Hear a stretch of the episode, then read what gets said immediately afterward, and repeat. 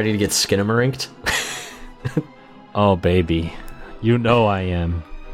Um, I'm ready to get skinamarinked into into oblivion. just until like all I all children. I see is yeah. I want to get skinamarinked so hard I'm in an infinite hallway of Legos. yes. I want to get skinamarinked so hard that all I see is film grain over my entire like life. Your constant vision is just film grain, Yeah, just like noise filters constantly. static constantly plays. yeah. Uh, fair use cartoons are always on. Oh, that's all I can ever watch whenever I see Yeah. a TV. You can only watch early 20s Warner Brother cartoons. Yeah. So we watched the uh, very now popular um, Skinamarink. Um, Yeah. For for those that don't know, Skinamarink is a film uh, directed by Kyle Edward Ball, super low budget. Um, essentially, uh, the plot and and by plot I mean this is the most of the plot you will you will get. Um, is essentially uh, it's set in 1995. A brother and sister who are about I think they say like five years old. Uh, w- wake up, their parents are gone, and all of the windows and doors to the outside are also gone. So they're trapped. They got skinamarinked. Um, and it's a very simple concept. And if you were to tell me you could stretch that out to an hour and 40 something minutes, I'd be like, you're crazy. But somehow this guy does, and he takes it super Yeah. fucking far. Um, yeah, it's yeah, it's crazy.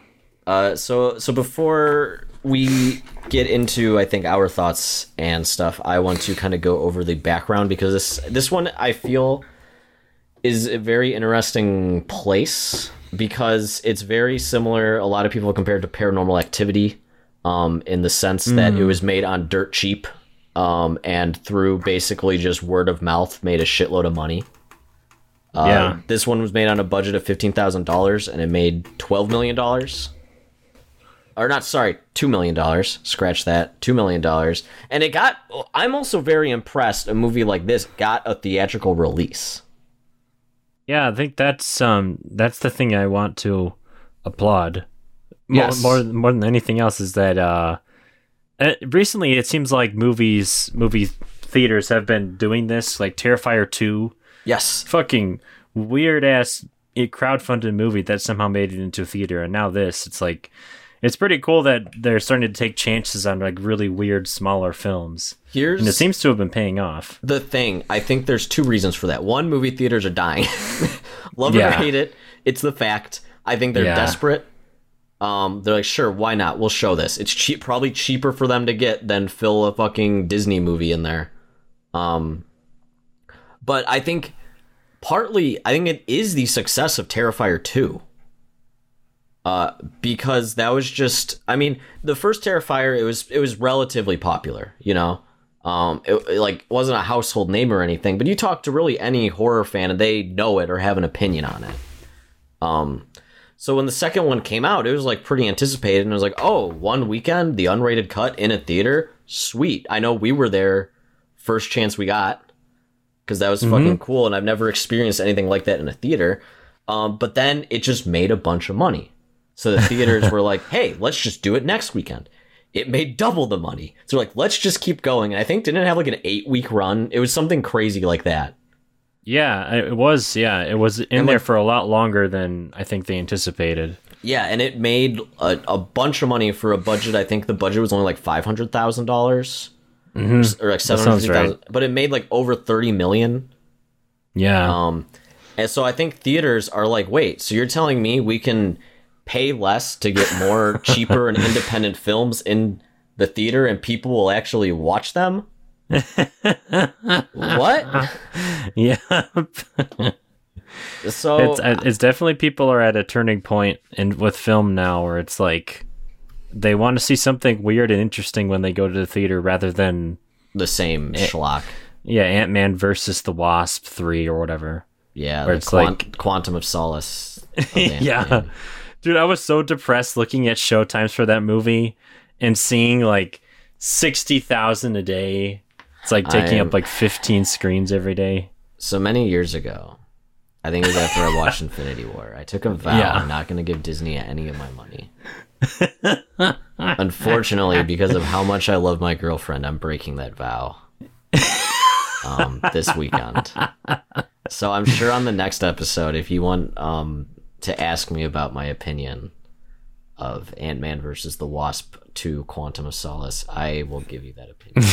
I love calling it Ant Man versus the Wasp, by the way. I think that is so fucking funny. yeah. That started, I heard Mike Stoklasa from Red Letter Media started Yeah. saying that one time, and I was like, that sounds such like an old person stupid thing to say. And it's so funny because aren't they like friends? Yeah. Isn't that no, the yeah, They're, thing? on, they're like they're like husband and wife almost. Oh, nice. Hell yeah. I mean, okay, I'm going to be honest, I'm going for Gregg Turkington. That's how I'm framing it too. Yeah. Let's let's face it, he saved the Marvel Cinematic Universe. He saved Phase 5 of Marvel or whatever. So But but much uh like Disney, let's talk about mm, uh, other horrors beyond human comprehension. Skinamarink. Um, nice transition. I like Thank it. Thank you. Um, so yeah, and, and I mean this is so cheap. I was reading um like the behind the scenes. They just rented uh, cameras and equipment from like their local like uh I don't know what you call it, like library, a place where you know they rent out that kind of equipment, like university or whatever. Um, and it, one thing that's cool, which I think adds effectiveness to the film, is he actually filmed it in his childhood home oh, Which- okay. is really weird considering the movie is based on a nightmare he had in that same home.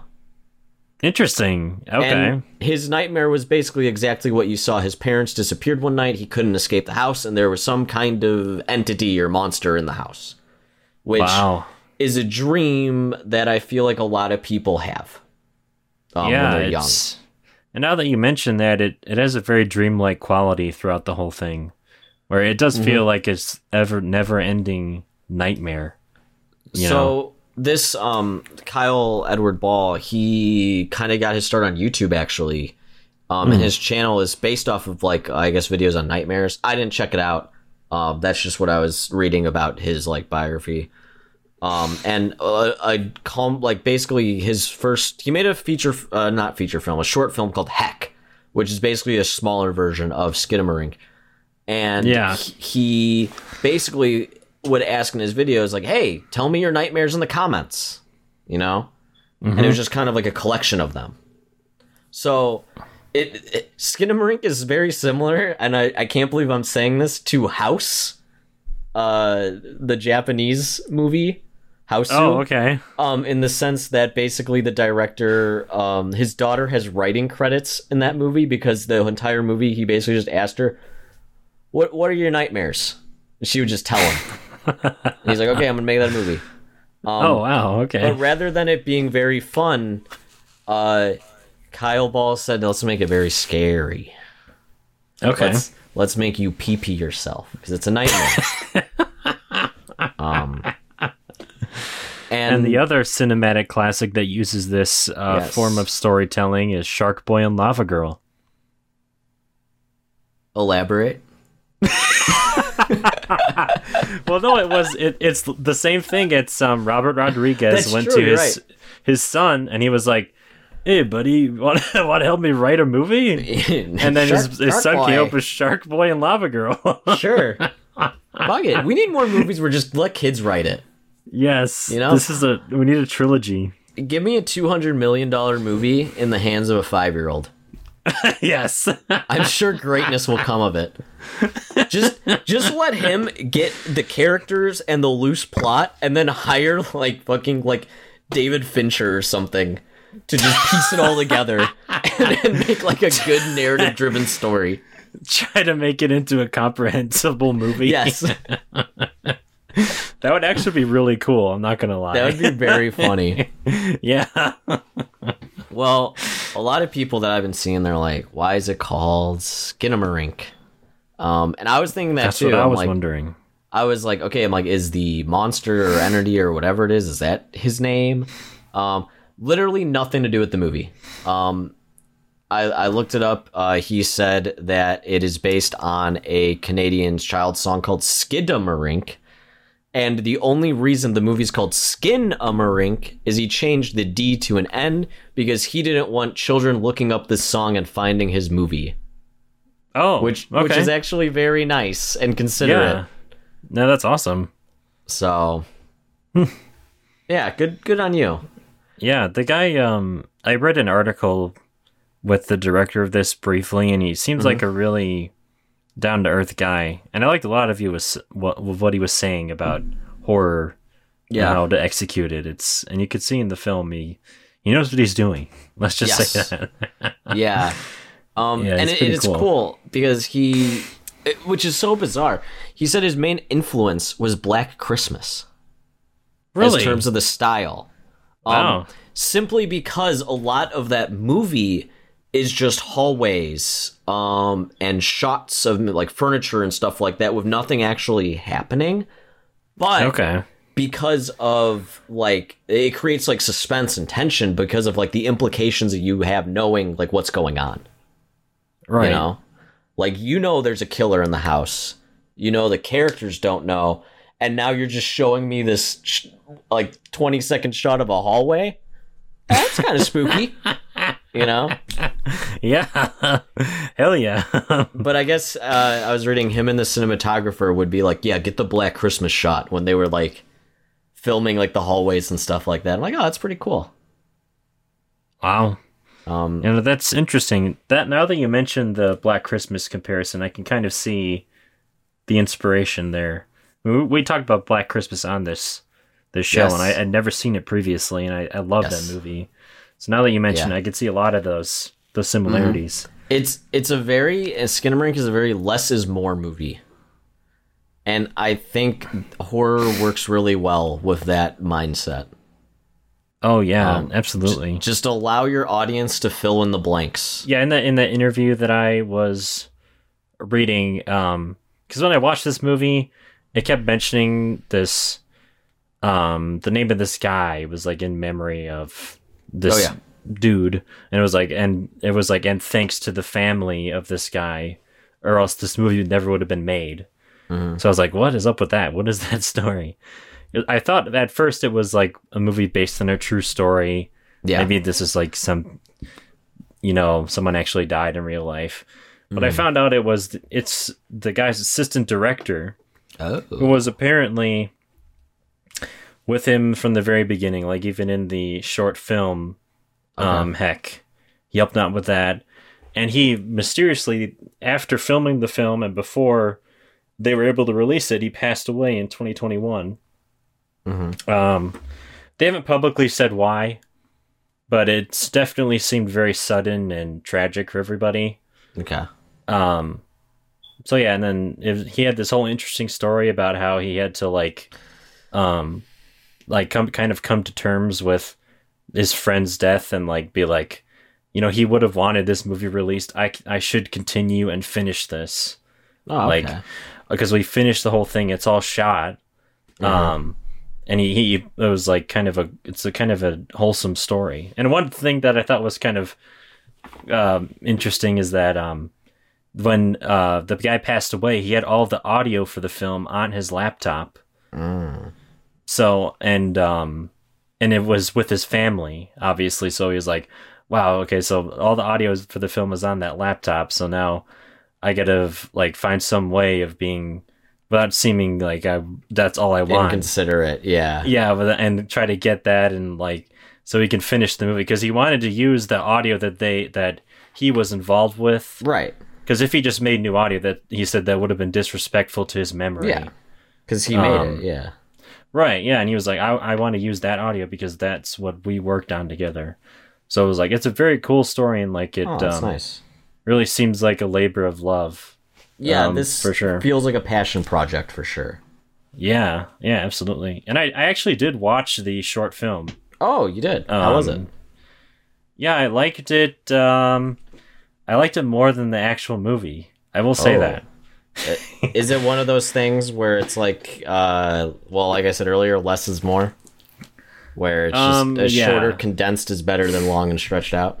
Yeah, it had all of the same kind of beats and a lot of the same imagery, Mhm. but it was like a, it was like a condensed version of it. And um, it, for me, it was easier to tell what was going on in it as well because it wasn't made, um, with like an experimental cinematography Gotcha. to it. Not as much. It felt more like a YouTube video quality type thing, if that makes Mhm. any sense. Like a cursed And- video. Right. Yeah, Yeah. no, exactly. And that kind of almost made it more creepy to me. But I'm also a fan of like weird, creepy YouTube videos that come out of nowhere. So that could Yeah. just be me, you know. Okay, But- I'll, I'll have to check it out. I was debating on watching it. Yeah, no, it's it's pretty cool. It's like um it's almost the same thing as the movie, just with some slight changes here and there. Okay. Well, let's segue into the main subject. Yes. Skinamarink. Um, now, I don't know if we necessarily need to say spoilers because I think the entire plot of this movie is up for interpretation. yeah. But I will say, if you don't want some of the scares spoiled for you, um, because I think we will be talking about that. But honestly, like, I don't think there's much really to spoil. Because I this don't is think def- so. definitely more of a movie you feel rather than watch. Mm, Yeah. Yeah. Um, This But- this movie is like dread personified. This movie It's is like- um every fear I had as a '90s kid into one movie, That's fair too, yeah. and I'm I'm actually very curious. Um, and I'll let you know because my I told my dad because my dad was asking me like, oh, like I heard this movie and I saw it's on Shudder. Like, what is it? I'm like, I don't I haven't watched it yet, but like I'll let you know how it is. And I told him it's good and he should watch it. So I'm I'm curious if he will think it is as scary as we do because this Mm, this is definitely a '90s kid movie. I could see you know? that. Yeah. Yeah, for sure.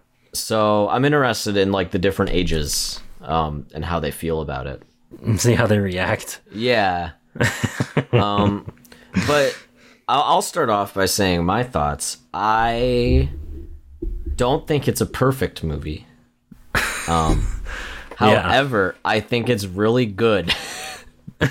um, uh, and I'll I'll give my reasons why. Um, Yeah. I, you know, I I've said countless times um, in these episodes, I like movies that do something new and that I've never seen before. Um, and Okay. that is majority of this movie. yes. I, I did not think you could make a feature length film out of just still shots of hallways, but here we are. The the man did it, and I will tell you there was not a single moment I wasn't like glued to the screen. um okay. my, my my other reason is that um we- we're we're horror guys. You know we just watch horror movies because we like it and it's fun. Um and i know that my interpretation of a scary movie is different than other people's. You know what i mean? Like Yeah. uh just this week we were like uh, me and my girlfriend were looking for a movie to watch um, and I was like, oh, like we could watch this, this, and this. Um, and she's like, I don't want to watch anything scary. And I was like, what? You know? they were all horror movies, but I was like, they're not like scary. Like they're not horror. Like you know, like to my brain was like, those aren't scary. You know? Right. But I'm like, oh, to a normal person, yeah. That's probably pretty scary. scary. yeah. So, so my tolerance for like scares are pretty high, just because I watch so much. hmm So the other reason why I like this movie so much is because there's only four movies that have scared me in my life. Uh, Pulse, the Japanese one, not the shitty American remake. Uh, Mulholland Drive, specifically one scene, and you know the scene later towards the end. Um, even rewatching it now, I'm like filled with dread. Um, even though I've seen it many times. Um, and the third Yeah. one is Lake Mungo. Yeah. Um, Yeah. you That's know, one for I- me. You were the one that told me to watch it. yeah. and I was like, "Oh fuck!" when I watched it. Um, and the fourth one is Skinamarink. Okay. So wow. it, this is one of the few movies that genuinely scared me. The last 15 minutes. okay, let me. You have to watch this movie alone in the dark. Like, it's Oh, essential. yeah. That's how I watched it. Um, the last 15 minutes, my entire body had goosebumps. like, like my hair raised. Like, I'm not even scared about sounding like a little baby right now. Like, I will admit, as a grown man, that this movie freaked me out.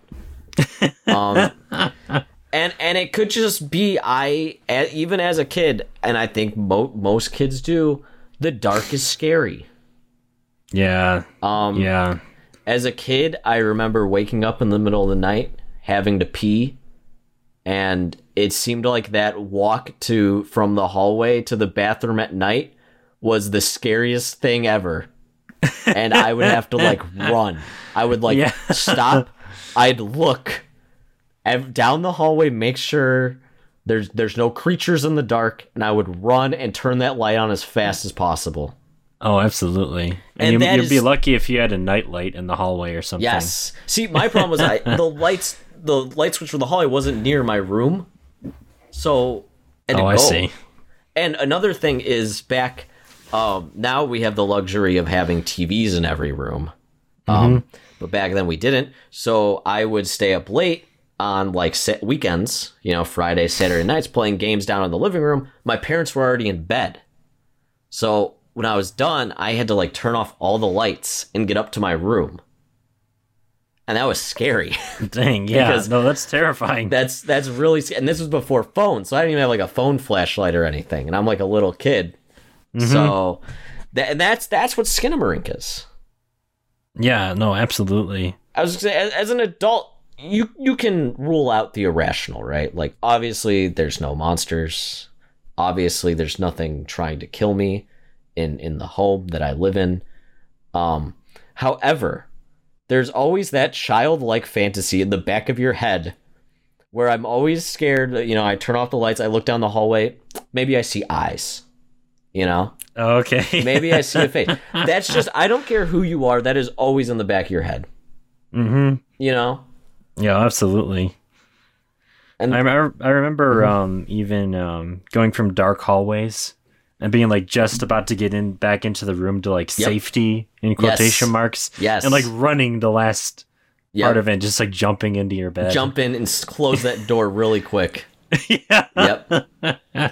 Yeah. It's um, it's a weird thing where it's like uh, I would almost describe it as like suburban horror. Yeah. because like you- you're just like inside this like suburban house and there's something really scary about the inside of a suburban house at night that's like kind Yes. of indescribable It's very cursed. yeah Yeah, I don't there's so many things in this movie that resonates with me and things like we talked in the Black Christmas episode, you talked about something about at night when a Christmas tree is on and that's the only light source is kind of creepy. mm-hmm yeah And, like, yeah I could not tell you for the life of me why, but I fully understand that statement. um, and and that is a lot of this movie is stuff that you always are just kind of like creeped out about. oh yeah and- absolutely I wouldn't call it like it's very similar to why like liminal spaces are scary, mm-hmm like liminal spaces, you know, yeah because this is like this house is like very lived in, but it's that kind of like um aura to it. mm-hmm there there's a Twitter account I follow called Mythos America, and and it's and it's like that. It's like pictures of like just like suburban America that are just very I don't know uncanny. Like okay you know what, It's- I would describe Skidamarink as nostalgia horror, okay. If that makes sense. no not, that, that not makes perfect nostalgia sense. like oh stranger things set in the 80s remember pinball? Whoa. You know? Um it's it's it is just from a dude who was a 90s kid that was like how can i take all of these childhood fears and put them in a movie and not so much plot wise but just through feeling alone mm-hmm and it works Yeah, it's So- it's a, it's very much uh, a feeling type movie because there's not much of a plot going on, which isn't necessarily a bad thing. I think No. for some people it can be, which I think is why we've seen such polarizing reactions Yes. to this movie because it's very like you love it or you hate it. a lot of the reviews are like, "This is boring. Nothing happens." Right. And yeah. I know I, we we make that joke a lot whenever we watch like uh, like more of like an artsy movie because you always see those reviews like, "Oh, nothing happened. What the heck." um, and that's funny because like no, if you were paying attention to the movie, clearly there was a beginning, middle, and end, character arcs, all that stuff. Skidamarink, I'm okay with you saying that. you know, yeah. Yeah. like this is the one time like you can get away with going nothing happened and that's why I didn't like it. I'd be like, yeah, okay, that's fair. that's perfectly okay. I was almost comparing it to Mad God. like um, kind of while I, didn't was watching it because um, Mad God is very visual based. Yes, It's all about the visuals really, and there's very there's not much story. It's really just a an excuse to have a bunch of visuals kind of string together that look interesting. Yeah. and you can uh, somewhat piece together a plot, Yeah. or a story. yeah. Yeah, and I feel like this Skinamarink is very in Very that same similar. vein. Yes, Where like you there's like a very loose story going on, but it's mostly about the visuals and the the crafting of them and I think that part of it is very, very successful. Like Yes. I, I there wasn't a moment in this movie where I was like I I wasn't like terrified. Mm-hmm. Like crawling out of my skin, like feeling like so anxious and just like creeped out. and that's the genius behind a lot of the cinematography. Is not a single frame feels safe.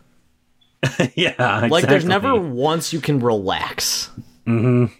From even even before they get skinamarinked, like when the kids are just like playing, and the dad's there, you still have this like dread. Yeah.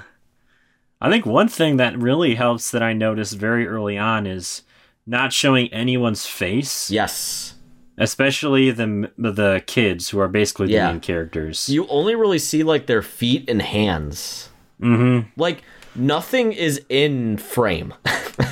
No. This is like this is like the opposite of a Wes Anderson movie. Like you see the corners of things. You see like the feet of furniture. Um and when yeah. you see things full on, it's meant to terrify you. yes, when you Like, see are a few something full on, you're like, this is weird and I don't like it, and this thing they're showing me is scary. yes.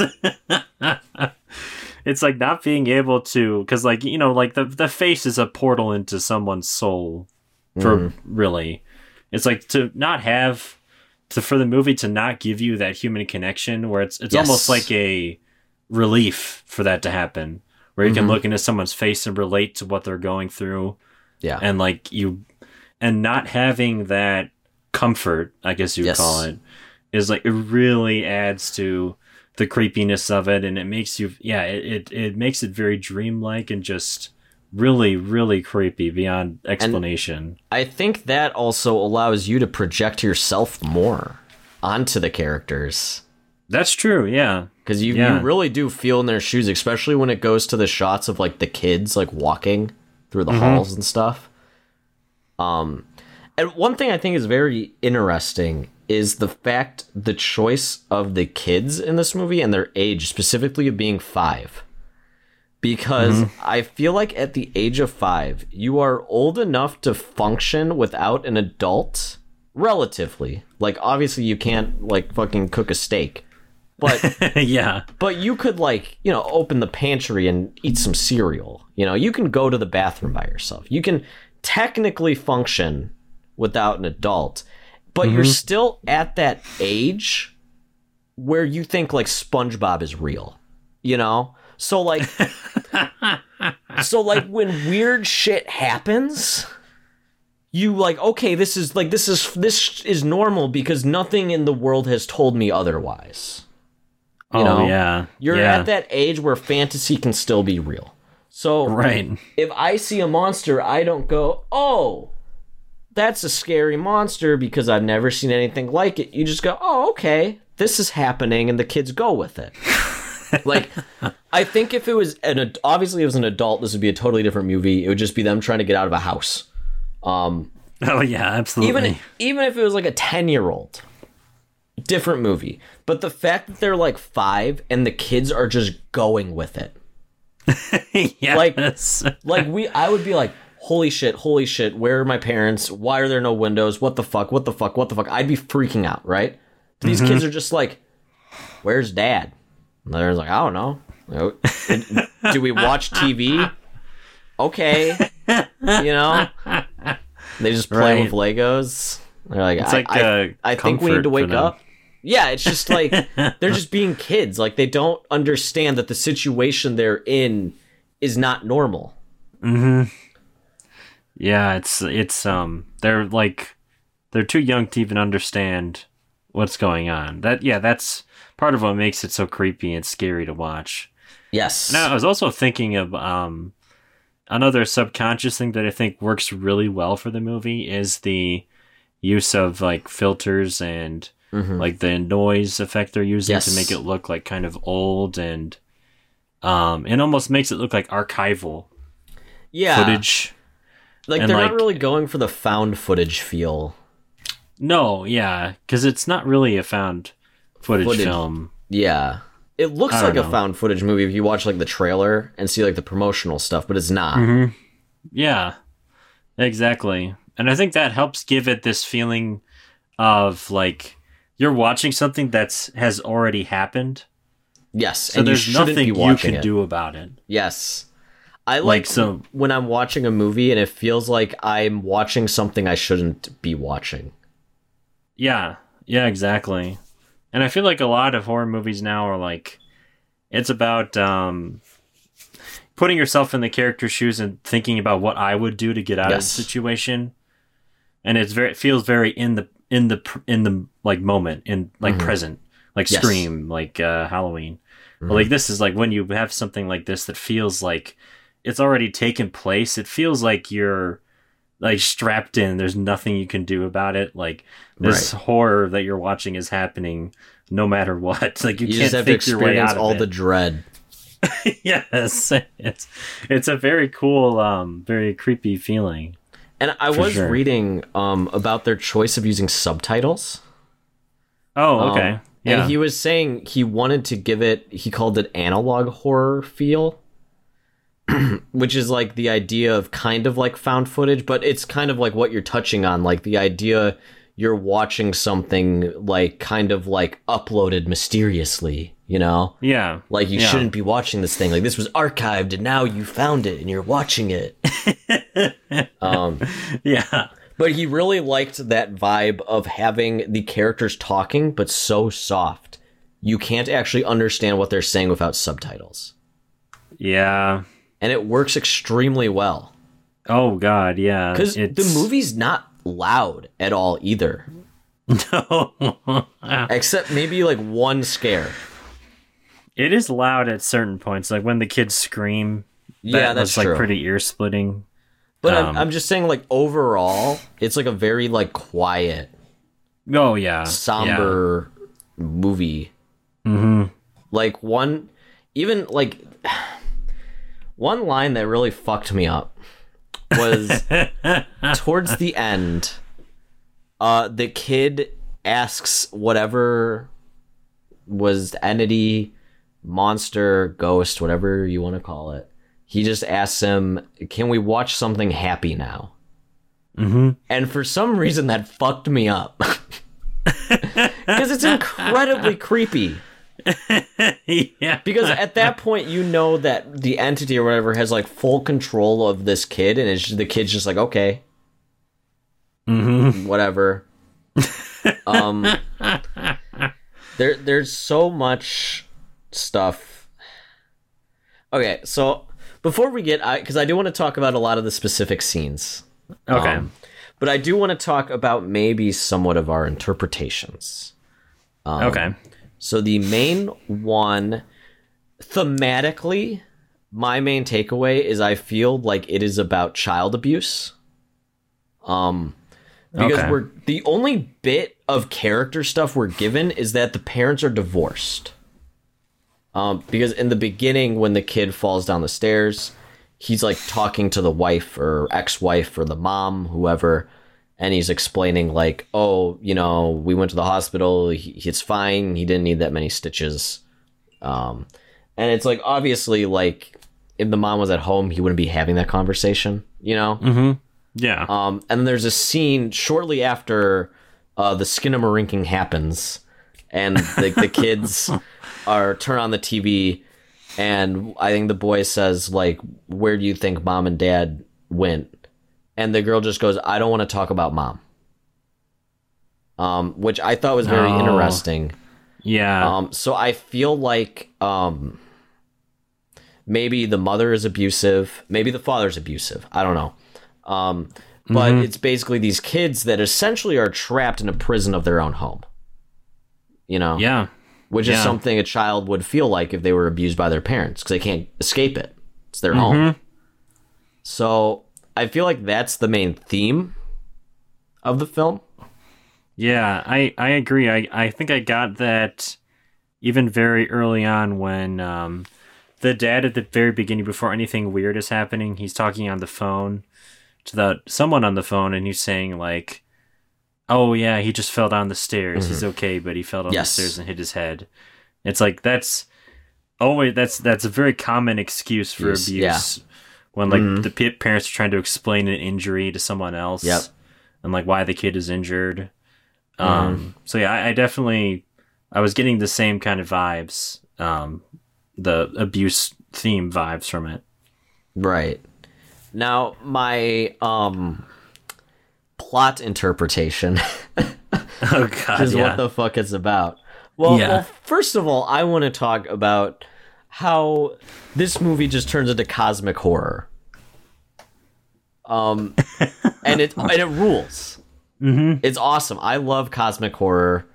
Um, because towards the end, uh, we get like a fucking like time jump of like 572 days. I assume that's what it meant. yeah, Um, that that's how long the kid's been in there. How time works in the Skinamarink house, I don't know. You know, maybe it's like the Black Lodge. You know, it Yeah. could be that many days, but it's actually like however many years, or the opposite, where it's been an Mm-hmm. hour, but it feels like, but it is like 300 days. I don't know. But there's, and then there's that shot of like the house just in the middle of openness, just nothing. so it's almost all right. Here we go. Another episode where we mention Twin Peaks. Um, so- it's inevitable. I was gonna mention it earlier when you were mentioning things that genuinely scared you, yes, and um, I agreed with like all almost everything you said. I would add Sleepaway Camp and then part eighteen of Twin Peaks: The Return. oh yeah, Just because of how existentially horrifying that whole Yeah. ending is. she can Um, scream. Yeah, she screams. Um, cosmic horror, man. Um, it's just okay. Uh, okay, caught myself. Twin Peaks. Yeah. I got, I, Twin Peaks get too many gears turning in my head. Um, so my maybe interpretation. Mhm. I have talked to you about this. Um, now, none of my theories in Twin Peaks they always change. Um, they always kind of like, ooh, I put more pieces together. But I believe that um, the like red room, lodge entities, all that, um, are existing in our world, however, on a different plane of existence. The one, um, you know how like uh, we can like electricity moves, shit Mhm. like that. It's Yeah. on a different plane. The something that we can't see. hmm Um, which Twin Peaks kind of hints at that a lot with electricity. Yeah, um, transporting through like the outlets and shit like that. So I think maybe this entity or whatever has is working on that plane and is somehow pulling this house, the kids, whatever it is, into almost like one of those like like uh, little pockets, like the Red Room and Black Lodge and shit like that. Yeah, Uh, yeah. I got that same impression as well. It's like an alternate world, It's just like slightly different from our own.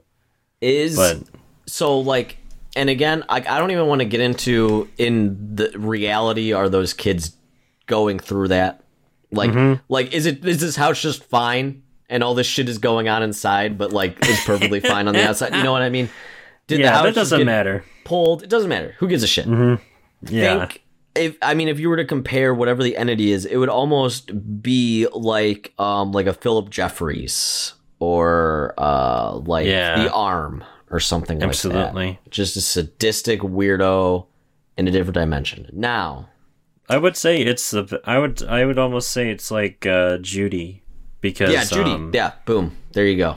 something something just like incomprehensibly evil Yes. that you abs. That's just like a force of nature. You can't stop Yeah. it. Like it's Yeah. it's always there. Mhm, Um, no matter what. Yeah. Yeah. So, one thing, now we're going to get kind maybe into schlock territory here. Oh God. Um, Okay. One thing that dialogue I thought was very interesting is when Kaylee goes upstairs.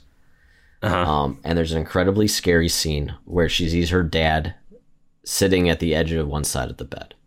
Oh She goes up to him, and you only see like his pajama pants and feet, and he's like, "Look under the bed." So she's like, "Okay." Looks under the bed. There's nothing there. You know, we kind of got we got tricked because you. It's always there's something under the bed. you know, and she looks up. He's gone, but her mom's on the other side of the bed.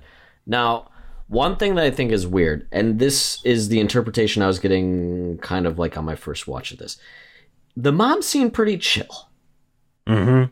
She was like, Kaylee, just do what I say. You know, almost like she knows what's going on.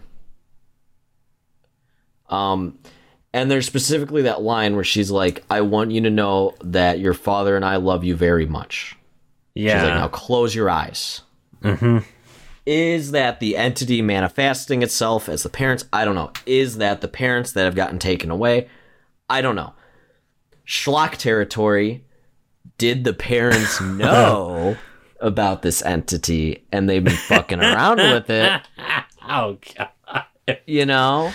Yeah. Maybe there's some kind of paranormal scientists Oh my God. and that's why they bought the house.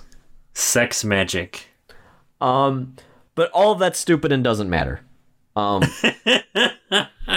however, just that scene gave me a little hinkling at.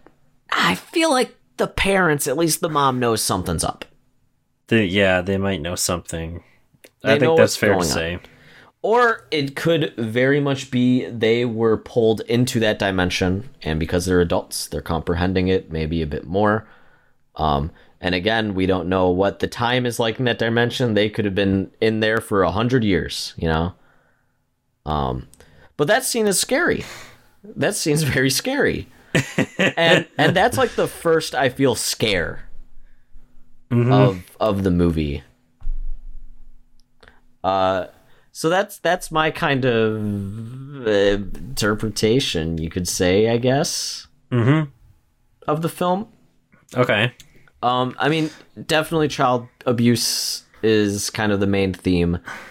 Um, Yeah, everything say so. else, and this is the first time, like I would say, just it doesn't matter. like nothing, like trying to piece together, like, like I okay, I I've said this many times. I hate those videos, like the ending explained Oh God, yeah. like annihilation ending explained just what the heck happened you know? Because because i think it undermines your own interpretation right? Say say i think oh i think Skinamarink this was about this. And then some schlub on youtube tells me uh, actually because i paused the frame at this second you can see here we're piecing this all together. Skinamarink is actually about world war ii and then i'm like oh okay, my own feelings that I had while watching the film that then I interpreted using my brain to comprehend it and then take my own meaning away is now gone. Because this guy says it's about this thing. Yeah. So yeah. that's why I don't like those videos. So, No, and that's part of the enjoyment of of um, watching something like this is just figuring it out for yourself and having your own interpretation of it. yes. that's Because- like I would absolutely lose my mind at watching those videos of Skinamarink explained. Because the whole point is not to explain it. There's Yeah. nothing to explain. I don't know what you would explain. like like genuinely. No, it's and you're kind of ruining it for yourself if you're thinking about it in that way. Yes. If you think about it as like some kind of like there's some hidden story here that you're not that you just have to figure out it. It's not that. It, it's really just it's a very visually like motivated movie. It's all about the creepy visuals and it does all of that extremely well. Yes. And I think if you're a person who who likes a scripted plot like that, Not you're gonna not going to find that. Even if you look it up, look up all these videos of it being explained, it's it's just not it's just not there. Anyone it- who's making an ending explained video is stretching. Oh yeah, That's for sure. absolutely. I saw some weird ass theory that at the end, the entity made the kid stab himself in the eye. Oh my god. And I was like, "What? Where the hell was that in the movie?" I get there's blood on the ceiling well, at the end. earlier like- in the movie, he goes, "I want you to stab. Take a knife to your eye." oh, that um, was earlier. Yeah, but Oh, I I, never got the that. interpretation that the kid went along because even in the end, the kid's talking. Yeah, yeah. No, that's that's what I was thinking. Like, there's nothing in the movie to indicate that. It seems like it's all just made up. Yeah. I mean, other than Ag- that line, I guess. Again, this is just your fears visualized. hmm More, Yeah. more of like what fear feels like.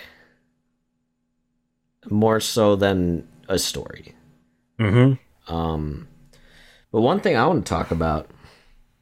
This is fucking entity. What? what the hell's the deal with this guy? His You name know? is John. His name's John. Dude, at, at the end, when he's like, What's your name? What's your name? I was like, I would lose my mind if he just goes, Skinamarink. it's like the ending of Star Wars. I'm I'm John Skinamarink. Yeah, John Skinamarink. But That'd be so, awesome. So we know that the entity controls this house. Mhm. Okay. He blips things in and out of existence. Um, there's even like a funny bit when the kid's like, "Hey, look," and the toilet like disappears, hmm and then they like throw buckets, and one of the kids is like, "Gross." Like, ah, that's funny. Maybe the only nice part of the movie is laughing at a kid pooping in a bucket. Yeah, right. Um, but he likes to fuck with them, put chairs on the ceiling. Sometimes maybe he'll flip a room upside down. Stuff you like that. know. There's take away their on the. Legos. Yeah. Um, possess a Fisher Price phone. Um, but we learn maybe like halfway through the movie um, that you got to do what he says. Um, because Kaylee Oh, yeah. didn't do what he said, and he tells the boy Kevin because she didn't do what he said, he took her mouth away, which is one of the few scenes we actually see of someone's face, except she doesn't have a mouth Yeah. which is incredibly creepy. oh god, yeah. He comes out of nowhere too. Like, whoa, Mm-hmm. what the fuck? And it comes with a very loud sound as well. I also want to talk about a genius scare. Okay. I don't like jump scares. All right. I I think they're dumb. However, I think they can be done right. And this one is done really good. Um, it's when the kid later in the movie he has his flashlight and he's going through the house and they do that thing where um, you know it's a common thing in horror movies when it's dark maybe they have a polaroid camera and they take a picture so they get a quick flash you know Oh, sure. and and they do that a couple times until eventually that flash is a face or a monster or whatever Mhm. this one you know the kid's going into a room he turns the flashlight on turns it off does that like four times. And you're like okay when he's gonna hit that button the the the monster's gonna be there. Something's gonna be there you know? Turns the flashlight on nothing. Turns it off. Cut to the next frame. Before the flashlight's even turned on you see the eyes of that fucking fisher price phone. Oh, yeah, yeah. it's genius. Yeah. it's really good. like because you expect it to be the light. Hmm and then he turns it on and it's that creepy phone, and then of course it rings and its eyes turn to him. Oh god. Yeah, it's scary as fuck. That was Yeah. the one moment that really, really got me. Once Kaylee disappears, that's when it is just 20 minutes of just nightmare fuel. oh yeah, absolutely. Especially one thing that I really like, and again, playing into the 90s kid fears. I don't know about you, but mm-hmm. I always liked when I was a kid sleeping with the TV on. Um, yes. I was luckily fortunate enough at somewhat of a younger age. I had a TV in my room um, because I remember we got a new like living room TV, and my parents already had one in their room, so I just got that TV. So I was like, cool, Nice. TV in my room. I don't know. I was maybe like eight, nine, something like that. But like on weekends, I'd stay up late, and because it was so late, I didn't like how quiet the house was. Mm-hmm. So I would turn on the TV. And when the TV was on, it gave me light and I felt safe, right? And throughout the movies, these kids keep the TV on for that same reason, to you you assume. Right. So so the TV is like signifies safety, right? Living room, Legos, uh, TV's on, they're safe. That's how kids' brains work. Uh, you have a constant light source, and you can't hear the scary noises. So that means no monster can get you. Right. Then we so throughout like later in the film, maybe the second half, we slowly start to t- see the TV glitch. Um, s- specifically at that part, there's like a bit of one of those old cartoony characters, and he like grabs the top of his head and his feet and like closes himself till he just disappears, Oh god, yeah. which is very similar to all the stuff just disappearing. Mm-hmm. um, and how it would, and that just replays. So then that's when you go, oh no, uh, John Skinamarink has control of the TV, the one beacon of light in Kevin's little life. Mm-hmm. The one place of comfort and safety. Yeah, literally, he he unkindled the last bonfire. If this was Dark Souls, Oh god. um, but yeah, and then shortly after, we see the TV slowly just boom turn off, and that's when we as an audience know he's fucked, right? mm-hmm. Gone. That kid is about to be decimated. All right? Mm-hmm. Um, and it's shortly after that is when the entity like talks to him, like for the first time, like one on one. Oh Um, yeah, that's true. Yeah. and he tells him to like, "Hey, go upstairs." um, and it's so scary because we never see the entity. Uh, No, maybe at the end, whatever that was.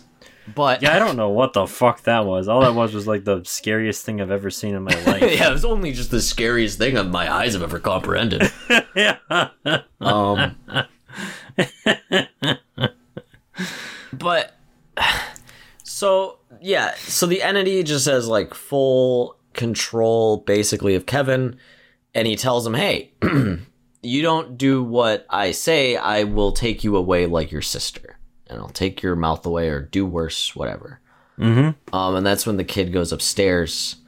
Um, and this is where it goes into cosmic horror. Um, because he goes into the bedroom and like we see that shot like back of the door to the hallway, and he just gets slowly and slowly like farther back.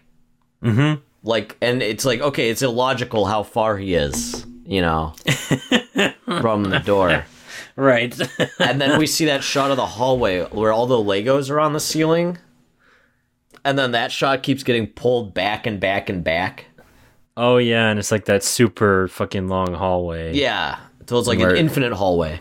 Right. And then It's we get- it's dream logic. Yeah, exactly. And Yeah. then and then we get that shot of the house in just the abyss. Um Oh, it reminded God. me a lot of the end of the Lucio Fulci film Beyond, which you should definitely watch. Maybe we'll maybe we'll review that movie sometime. We should. I, because that's I one of my favorite Fulci. horror movies. Um, but it very, very similar to the end of the Beyond, of just nothingness, just the Beyond. Um, it's like the, believe it or not, it's like that SpongeBob episode where Squidward eats all the Krabby Patties and explodes. Um, and he's and he's in that room, that white, that's just nothingness. You know what I mean? He's like running around. It's Yeah, I literally get that you. and and that's scary Squid uh, SpongeBob was like the ultimate form of surreal humor and horror. Yes. Spon- he- believe it or not, SpongeBob Skinamarink Squidward. So, You're not wrong. you want to get Skinamarink Squidward? oh god. It sounded more like Peter Griffin. yeah, that did sound like Peter Griffin. Oh, Like, can you imagine like a little like takeaway gag at Family Guy? He's like, that's like that time I got Skinamarinked. And just Peter, it's Peter in the, the home. There's no windows. that needs to be a video that we make. Family Yeah. Guy gets skin Family get Peter Griffin gets Skinamarinked. Yeah. That'd be Um, awesome. Hell yeah. Um, there's so much. There's so much meme potential with Skinamarink. It really It's is. it's so funny. And I haven't seen much of the conversation around this film online yet, really. So, like, um, just hearing you say all these different fucking memes that have come out about it, it just sounds Yeah. hilarious. Twitter, great Twitter loves it. Yeah, I bet. and and I think it's really nice because I think this movie is terrifying. And I don't know about you, but I use humor to cope um, and handle Yeah. difficult emotions. yeah, absolutely. So it's very nice that you can joke a lot about this movie.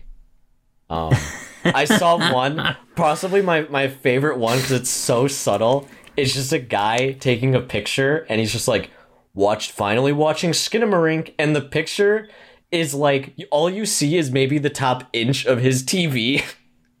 and it's just like the like the back of like the wall up to like the ceiling so it's like basically every shot of Skinamarink um, but no, yeah, Skinamarink has a weird place in the online world. But I'm so glad there's no like hate.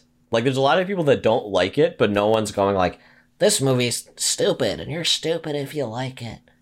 You know? Yeah, I, I'm I'm happy about that because it's. I feel like objectively speaking, this is very successful at what it's trying to do. I think. Yes. Yes. Um, and I think it really just comes down to personal preference whether or not Mm-hmm. you whether or not you like it. Because I, I I highly doubt that if any if anyone could sit down and watch this movie and feel anxious and dreadful and like just like overall just like feeling like you're in a nightmare. Yes. And I feel like that's what it's trying to accomplish. I mean, you might not like it. I I, feel, I think one of the major drawbacks of this for me was I I think it's too long, which is why Right. I kind of said earlier that you I like the short film better? The short, yeah, because I felt like it. A lot of times, it just felt like shots of like hallways, Hmm. and it was like kind of boring at a certain point. But like when scary shit happened, I was like, "Oh my god, that's the most terrifying thing I've ever Mm-hmm. seen!" Like the the phone uh, reveal, and then the very end with that face coming out of the pitch black. We're gonna talk about the face. Yeah, that was terrifying. Um, yeah, so I I understand. Like I said, I understand of every con this movie has that people don't like about it. yeah, Um, my only complaint with it is the film grain sometimes gets so insane. Where, especially when it first started, I kind of warmed up to it later. But you know, most people put film grain um to do two things. One, simulate film. Maybe they shot it on digital and they want it to look like film. You're never gonna get that effect of film with a film grain. yeah, Um, in this case, that's not why they're using it. The other one is to establish time period. Um, because film grain was very prominent on film. However, I feel like the film grain is so insane on this movie. Like I saw one meme, it's like me watching Skinamarink, and it's that you know that lady where she's like kind of hunched over and she's like squinting with the glasses. Oh yeah, yeah. It's yeah. like that. Yeah, it's like when- Um, when you when you show your mom a meme on your phone. Yeah, that one, that one. yeah, yeah. Yeah. I get you. So I, I I warmed up to it and I didn't mind it towards the end, but the beginning I'm like, I don't think any just camera you could buy at Best Buy even had that bad of film grain on it. no. You know what I mean? Well, I, I didn't mind that at all. I actually thought that was kind of cool. The it's I- like it's overdone, but I think intentionally because it's like It's think it's- almost like found footage, but yeah. but like not quite. but it's, not just like you said. I Yeah. I'm warming up on it because, like you said, it feels almost like archived footage. yeah, um, yeah, exactly. So I'm warming up to it. So you And I think one turning of the this things, into a five bagger for me. Well, here, this is another opinion I have about the film grain as well, because um, I think it really helps with the suspense part of it, where like you're looking at like a pitch black frame and like you kind of see shapes in the darkness, like maybe you're, you're looking at a wall Mm-hmm. There- and there's things. There the were wall. a lot of times where I swear I saw something, not Yes. not like a face or eyes, just a shape, Mm-hmm. and I'm Yeah. like, is that intentional or is that just my mind? No, You know? yeah, that's one of the things I think the film grain helps with because, That's especially true. when you're looking at like when it show it shows like the doll on the ceiling, Yeah, and like the film grain is happening, you're like, oh shit, did I just see its arm move? Mhm. And you, you're not sure if you did or not. And I think yeah, you am I, am I seeing something moving in the darkness? And the film grain because it's like it's like a noise filter all over the place. It looks like it's constantly moving. It really helps to add that uneasy feeling where you're, you're never you're never sure if something is there or not because you kind of see something moving. You're not sure if you do, and I think that kind of is uh, really smart play, and it works because the movie's so dark. Like all Yeah, you end up seeing dark. is that film grain at certain points. yeah. Sometimes it's just, like you're just looking at a film grain effect. yeah, exactly. Literally, the final shot is almost that. I know, and the, I love the final shot because it's Yes. the whole movie. You're looking at um, pitch black, and nothing ever really comes of that. Like nothing. Um, Nothing ever pops out at you really. right? Yeah. Anything that scares you is already in frame. Yeah. Um, The only time that doesn't is when Kaylee's in the room and that thing, I think it's an arm. I don't know what it was, but it comes out of the closet. oh god. And it's like really quick, and then we move on to the next scene. yeah. Um, It's messed up. the the other one that got me is the blood splatter towards the end oh. around yeah, the yeah. corner, just a blood splatter. And then it reverses because the first time it does it, it's like a scream, like you could say like a child scream. Um, so I, you could interpret that as that's one of the kids. I was thinking maybe it was Kaylee when she got grabbed, Oh, yeah. Um, that could be. but and it will like reverse, and then it blood splats again, and then there's another scream, and then it reverses, but then it does it like four times, but by the end it's a laugh. It's like a child's laughter. Yeah. it sounded like that to me too. I was I thought it was crazy, honestly. Yeah, because it goes from screaming to like laughter. Mm-hmm. Now, and I okay, I I'm literally me describing this scene. I'm getting goosebumps, like just rethinking it. And I know there's gonna be guys like, "Oh, you guys are pussies. You can't handle this. This isn't scary." But if if you watch this movie and you tell me I was not scared once, I will not believe you. You know. Oh, that yeah, that's what I'm saying. It's like I it's will so understand you're like, oh, terrifying. it's not as scary as people said, but like, no, like, like, you you have to at least feel some level of dread and suspense. Oh, absolutely. I Yeah. think I'm calling it right now. Due to the kind of word of mouth um, and how relatively popular it's gotten. Mm-hmm. You know how there's like um I don't really know how to describe them, but they're sleepover horror movies. You know? Like Blair Witch was one for a long time. Like like a movie you watch, I mean typically it's like teenage girls. Um Yeah. but like movies you watch, you're like someone's like, "Oh, you, this movie's so scary." You know, they're at a sleepover. Let's watch it. Mhm. Um, I think Skinamarink is going to be one of those movies absolutely. Yeah, I agree. for It's- especially for like a younger generation who is already into shit like cryptids and ARGs and all that. Oh yeah, I definitely think if you like that whole creepy pasta scene, like Cursed you videos. will, yeah, you you will um, just you will love this movie. It's it's definitely right up your alley. This is a movie that um, Casey from We're All Going to the World's Fair would watch Mhm. on her YouTube channel. that was Um, thinking that. yeah. It's I feel like there's this new genre of movies, and I don't exactly know what to call it but I mean, Skinamarink falls into like nostalgic horror. I guess that's what I'm calling it.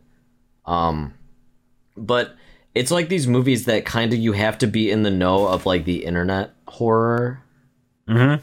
to kind of like fully understand and like grasp it. Um, you know, like everything everywhere. or- Oh my god, did I just say everything everywhere all at once? you d- you started to say that, yeah. I I started to say that. I was gonna say we're all going to the World's Fair. Um, and I'm not I'm not talking about movies like uh Slender, you know, or like Oh, Tall God. Man, where they're just like about cryptids and internet stories, but like more just like um I don't really know how to describe it because it's so new. mm-hmm. But like within the last year, like I would I would for lump uh We're All Going to the World's Fair and this movie in the same category. Yeah, I no, I agree. It's it seems I- like an I- emerging genre. Yes. Honestly. Yeah, and I don't really know how to explain that. Um and like I would put honestly, I would put like Pulse in this genre too. Okay, Um I haven't seen that, that- yet. that we're going to talk about it eventually. Okay. Cuz that movie's fucking scary. Um but that is essentially kind of the idea. It's very almost um Cronenbergy um because that movie came out when the internet was really big or it just started coming out it, like, like came out like, like I think like 2000 2001. Um so the internet's new. Um the idea that you can contact anyone from anywhere at any time is a new thing. Uh holy crap this is crazy technology. Imagine imagine what you can do with that technology but what if we transcend because we've opened this this dimension you know? So what if w- instead of just the internet cyberspace being like oh kind of this technology that we use like to send stuff what if we're like basically opening a can of worms to another dimension and i'm not talking the sense of like scooby-doo and the cyber chase where it's like the internet's like a real thing you can go into I, i'm talking like our like beings transcending into the next age Mm-hmm. um Sure. and while that sounds like, oh, that's pretty cool, like the future, it's like, no, to like an empty realm of existence where we just kind of stand around. You know? um, we will do Pulse eventually. Okay, um, that sounds awesome. But so let's talk about the ending, and that's how we're going to end it off. Sure. Um, Because holy shit. That ending. um, all Isn't that that one line of dialogue where he says, "Can we watch something happy now?" Yeah. That's qu- that's kind of that's near the ending. That's towards the end. That's like when Yeah. he has full control, and we know it's what 572 days, 400 whatever days. yeah. Um, So the kid has been. Oh, another interesting thing. Um, in the short film, they do that same thing where the text pops up and says however many days, but they call it Yeah. sleeps. oh, so it's like six thousand sleeps. Like uh, it's kind of an. I like that almost better than just saying days because it's, Yeah. it's like a very kid ish yeah, thing to like say. your sleeps. You don't think of Yeah. days. Right, Yeah. like we're gonna go to grandma's house. You just have to wait four more sleeps, sweetie. It's like yeah, right. it's very like kind of cute and kiddish, and it makes it scarier. Yeah, I mean, this whole movie is from a kid's perspective. oh yeah, absolutely. Yeah. Um, but for those that don't know, the Skinamarink ending. Guarantee you, if you go to Google Images right now and you look up Skinamarink, that ending final shot is going to be the first thing that comes up. Oh yeah, it's like the most it. iconic thing. yeah. Um, basically, all it is is a black with static and a face. I I don't know how to describe the face. it's like a person, but it's not. And there's no really predominant facial features. No. Like I I don't know how to describe it, but it slowly appears. and and he just mutters the word. He just goes, "Go to sleep." and that sent me. I was like, "Oh my god." That like I'm my the hairs are raising just recalling that yeah. on me. It's gonna be hard to um, not forget that final image. Yes. It's- And the kid the kid just asked, "What's your name?" And he doesn't say anything. Yeah, And he's like, "What's your name?" And doesn't say anything. Just the end. it's like, oh my god, dude. yeah, it's it's it's very awesome. That's another example where the the film grain works really well. Yes. you can barely see the face, and the film grain constantly moving. You can never tell what kind of expression the face has. It's like it has no defining features about it, but it, it looks vaguely like a face. I'm It's- okay. I'm gonna be brave, and I'm looking it up. Oh fuck me. Um. Yeah, it's like it's almost like if you take a mannequin and you just give it a little more detail, but don't give it like characteristics. Yeah, yeah. Fuck, I I'm looking at it right now and I hate it. I absolutely hate it. It looks so scary. It's just the worst. It's the worst. Fuck me. It's like the scariest thing in the movie, and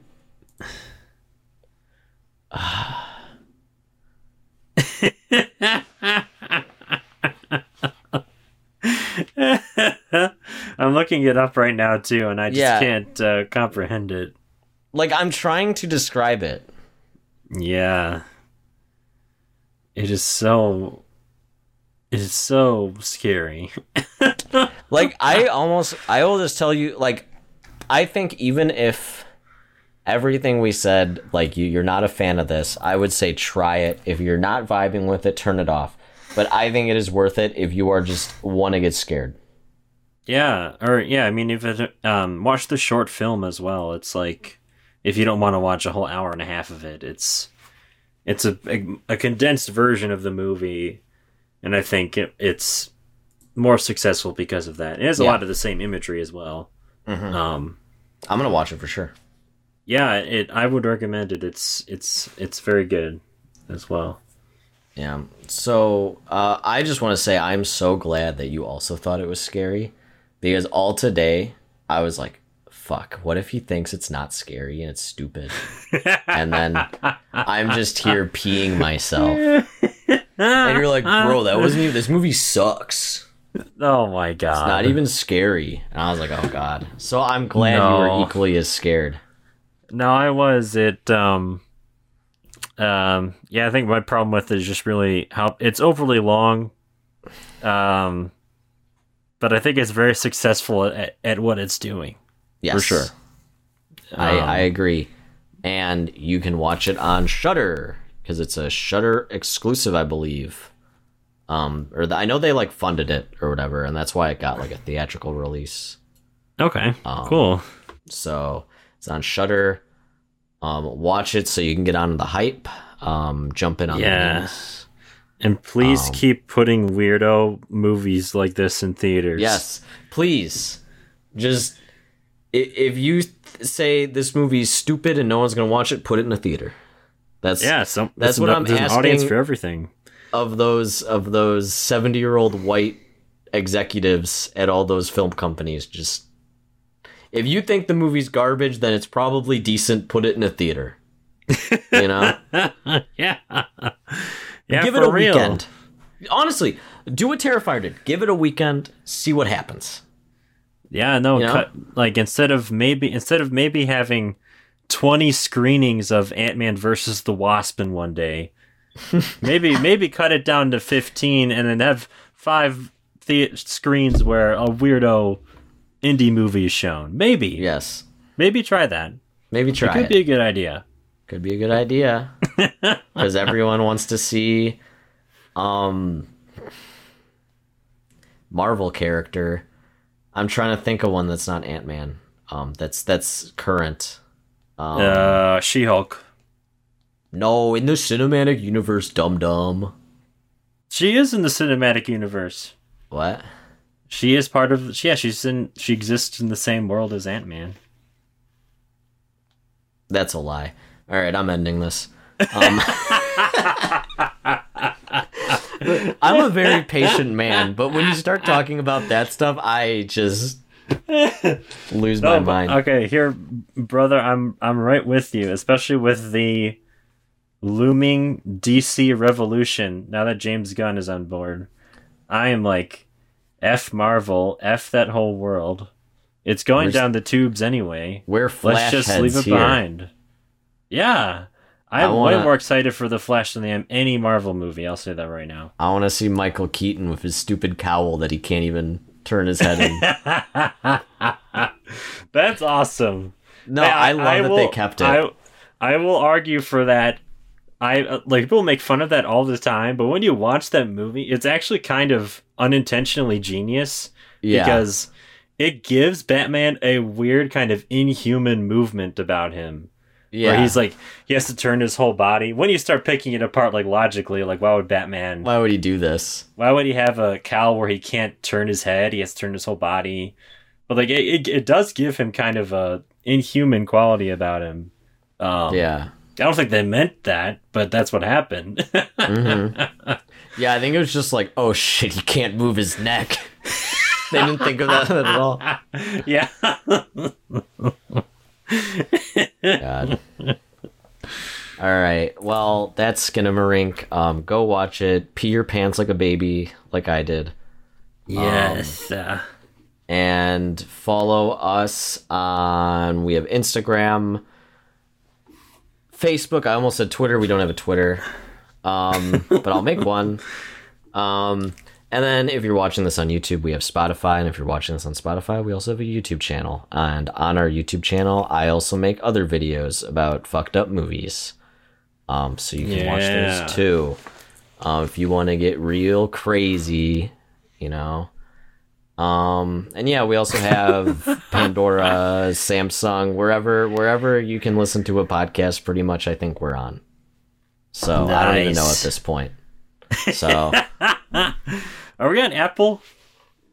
no, Apple? maybe not. Maybe not because some for some reason I don't trust. No, I know why. Because when I applied to it, I had to read a lot of rules, and I said, "Nope." that was why I'm like, I'm not. that's fair. I'm not selling you my my body or my identity, Apple. So that's when I was like, nope. I don't blame you. Watch, we just flushed a multi-million dollar deal down the toilet with Apple. yeah, I right. told We him could I have don't gotten wanna read thousands their- of listens. They're they're stupid rules. yeah. So Uh, follow us wherever we are. Thanks for listening, and we'll see you next time.